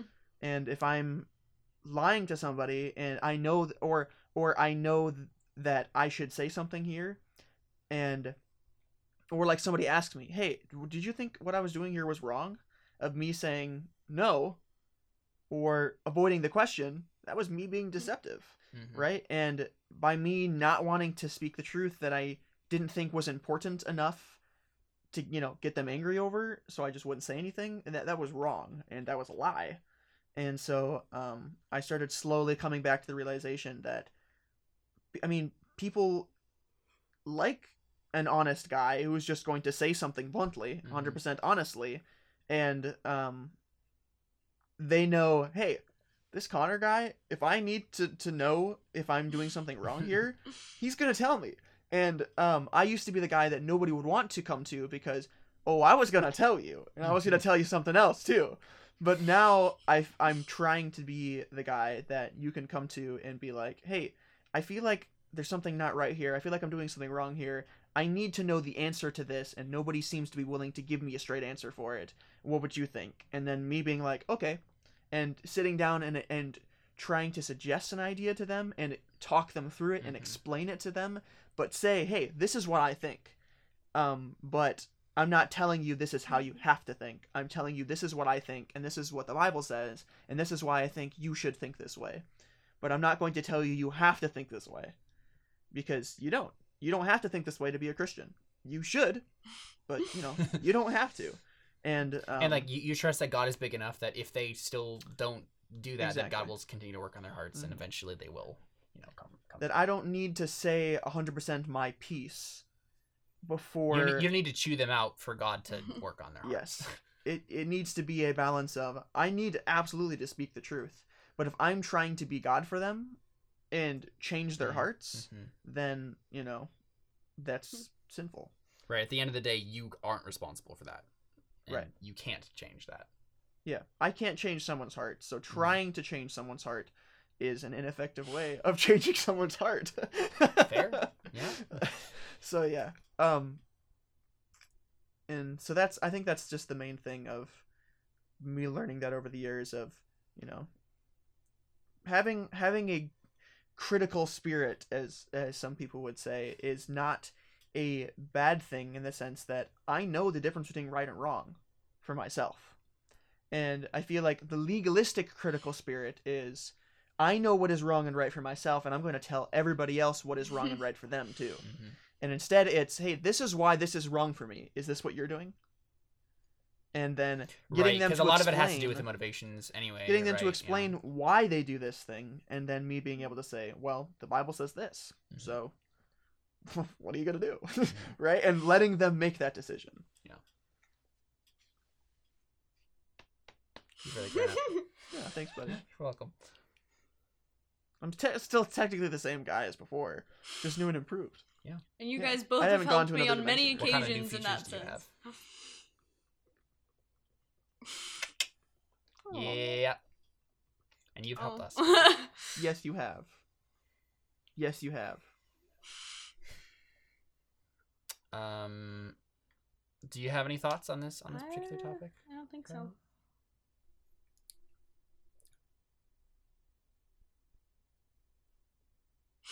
Huh. Part of it That's is interesting. part of it is it's nine forty two. We're starting to starting to get down to it. yeah. Um, I mean, uh, let's see. There's there might have been something there that I, I just forgot. Did I cover too much ground, or is, is No, it no, just- you were fine. is it just not good enough? No, no, I'm just trying to important think of enough No, you to talk what. said about- everything I would have said. Oh, okay. All right. I can live with that answer. Yeah. Um. Yeah, I felt like there was something that I was gonna say, but now I've forgotten like the context of like what part of what you were saying made me think of it. So. Okay. Yeah, that's fine with me. hmm And I, I, I would tell you if it wasn't fine with me. I Right, mean, so I'm an you- honest guy. You're you're basically the thing that that God has taught you is you don't need to be, you don't need to chew people out to change their heart. Yeah. For God to change your heart. But I still need to be 100% honest because lying is wrong. Yeah. Yeah. Mhm. And and even just just like telling people things. You know, like I you know, something has happened in my life or I feel down about something or this person hurt my feelings. Hmm. Telling them that is way more important because I would want them to tell me the same. yeah Is I I would I, want and I, to I can legitimately see that in you, right? Because you used to have, as a like a teenager, you used to have a very isolationist attitude towards those sorts of things, where you just be Mhm. like, okay, I'm just gonna internalize all of that, and I'm not gonna like Oh, I ever. do.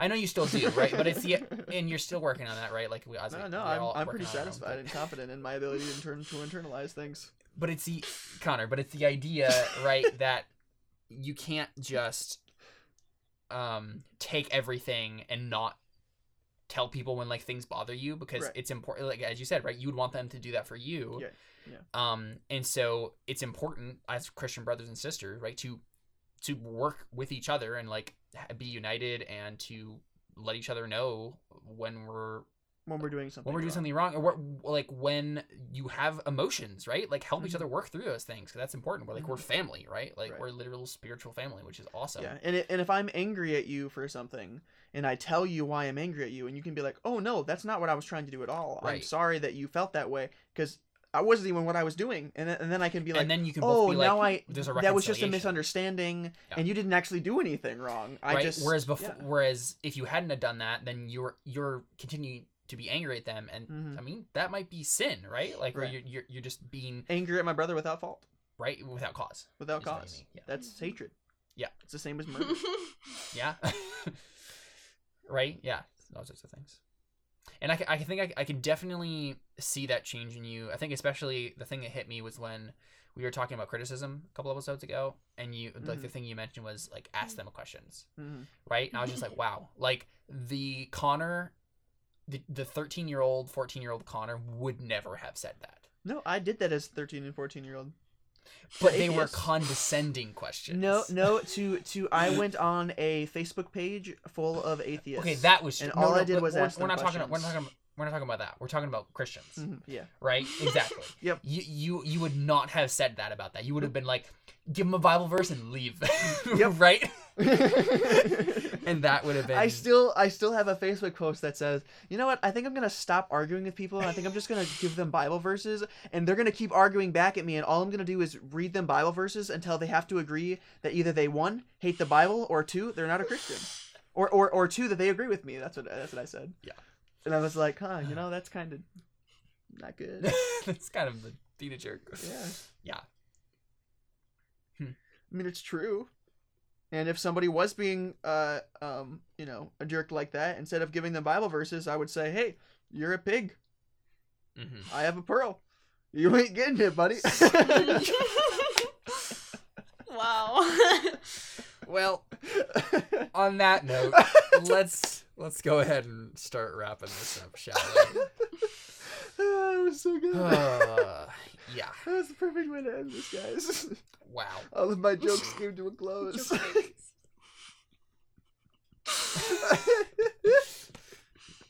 Oh, Good dear. times. You know what I should really do? I should have like a notebook, and as we like reference things that I should do liner notes to, I should like write it down Uh, so that'd I can like go back and be like, just put all the liner notes. Mhm. I will at the very least put a liner note to like this book on Amazon because you should all buy it. It'll be that's a good Mhm. idea. Um, Um, were there any comments or anything that we needed to address? Nope. I Nope. saw you ban somebody. Yeah, Yeah. Was it Noah? No, no. I I think actually Noah is was watching right now, um, but he wasn't watching when that. Happened. Oh, was he? It was so as a person who basically just said, um, "Oh yeah, that that that's one of my favorite books." It's right after. Uh, so one of my oh, he- he- they were saying one of my favorite books is right after Genesis. It's called Nintendo, and as soon as I saw that, I was like, "All right, man."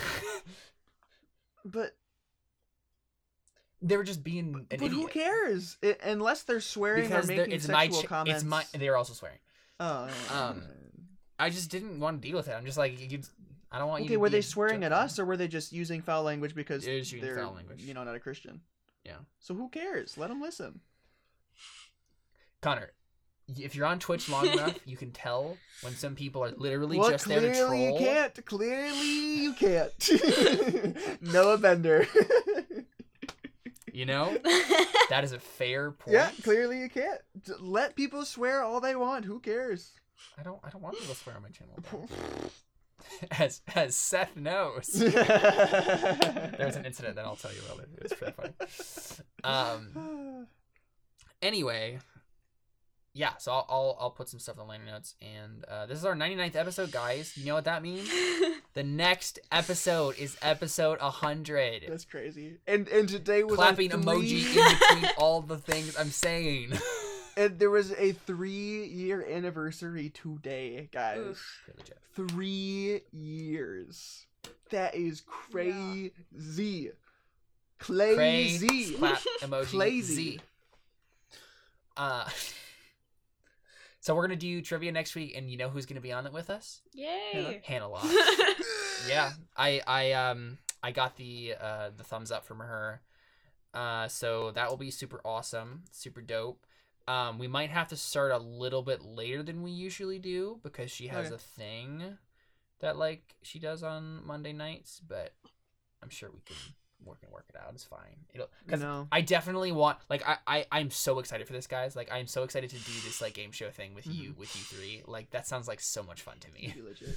Uh, so yeah, I'm super excited about that. So uh, it's, uh It's gonna be in, lit, guys. Tune It's in next week, lit. 9 p.m. Central Standard Time. I think is probably when we'll get we'll get started. Um, and it's gonna be a good time. Um, you can find us on Twitter, as usual, at Christ underscore art underscore show, uh, at Facebook at facebook.com slash Christian Artist Show, and at our website at christianartistshow.com. It's good stuff.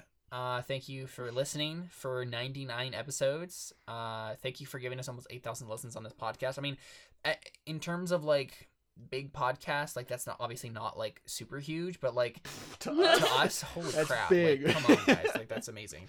Um, and people like watch us on Twitch every week now Yeah. too. So I, I, I, I'm so glad that we started doing this on Twitch because not only did it give us a chance to like do this with Carly and like Mhm. have it make even more sense to do it with Carly, like because Right. we can have this like web thing going on.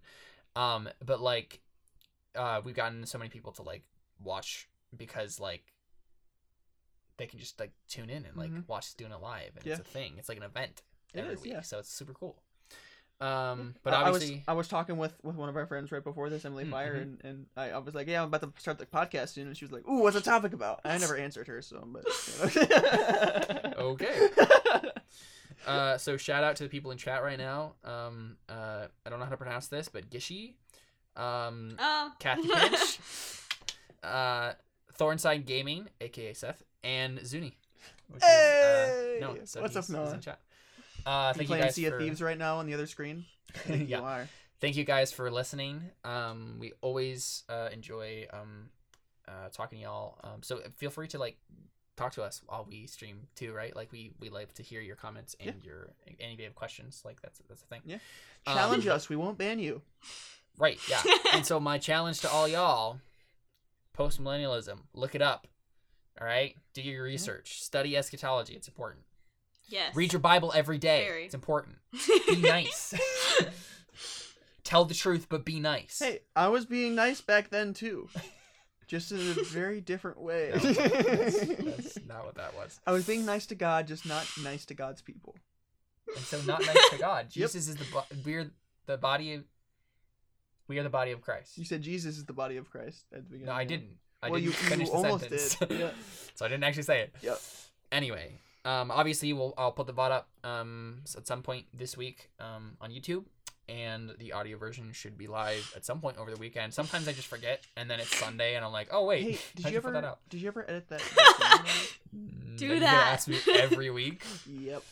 Um, Connor, I'm gonna say right now, I will not do it until I'm done with this semester because But it would take you five minutes. no, I don't wanna.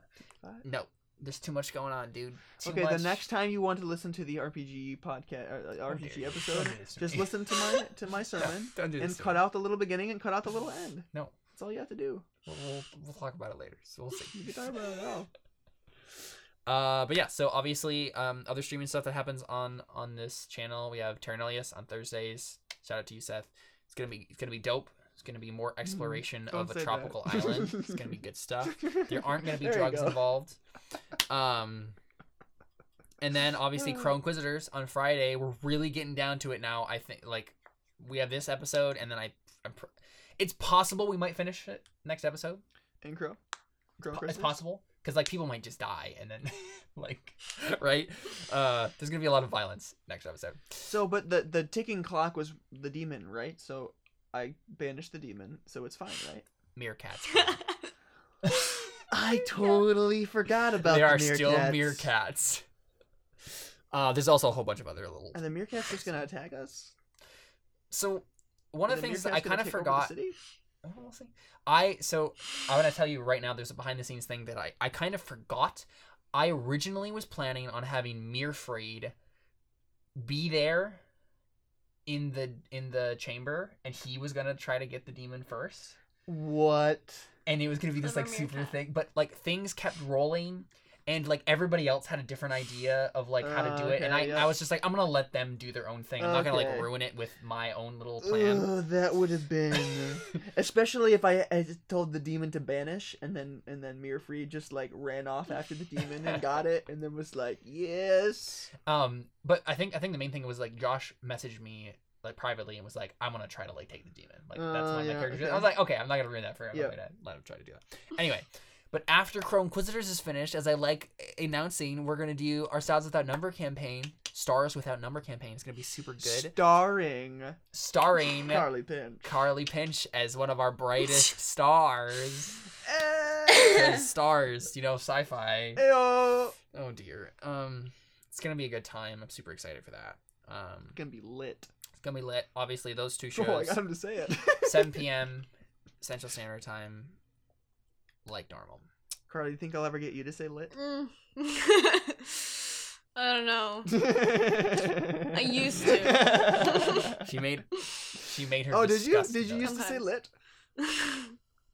Oh! She admitted very reluctantly. Yep. Uh, yeah. Anyway, that is our normal stuff. Um, we'll be back next week with our 100th episode extravaganza. It's gonna be a good time. Uh, I think that's it. Thanks for uh, watching. Thanks for listening. And we're out. Adios, y'all.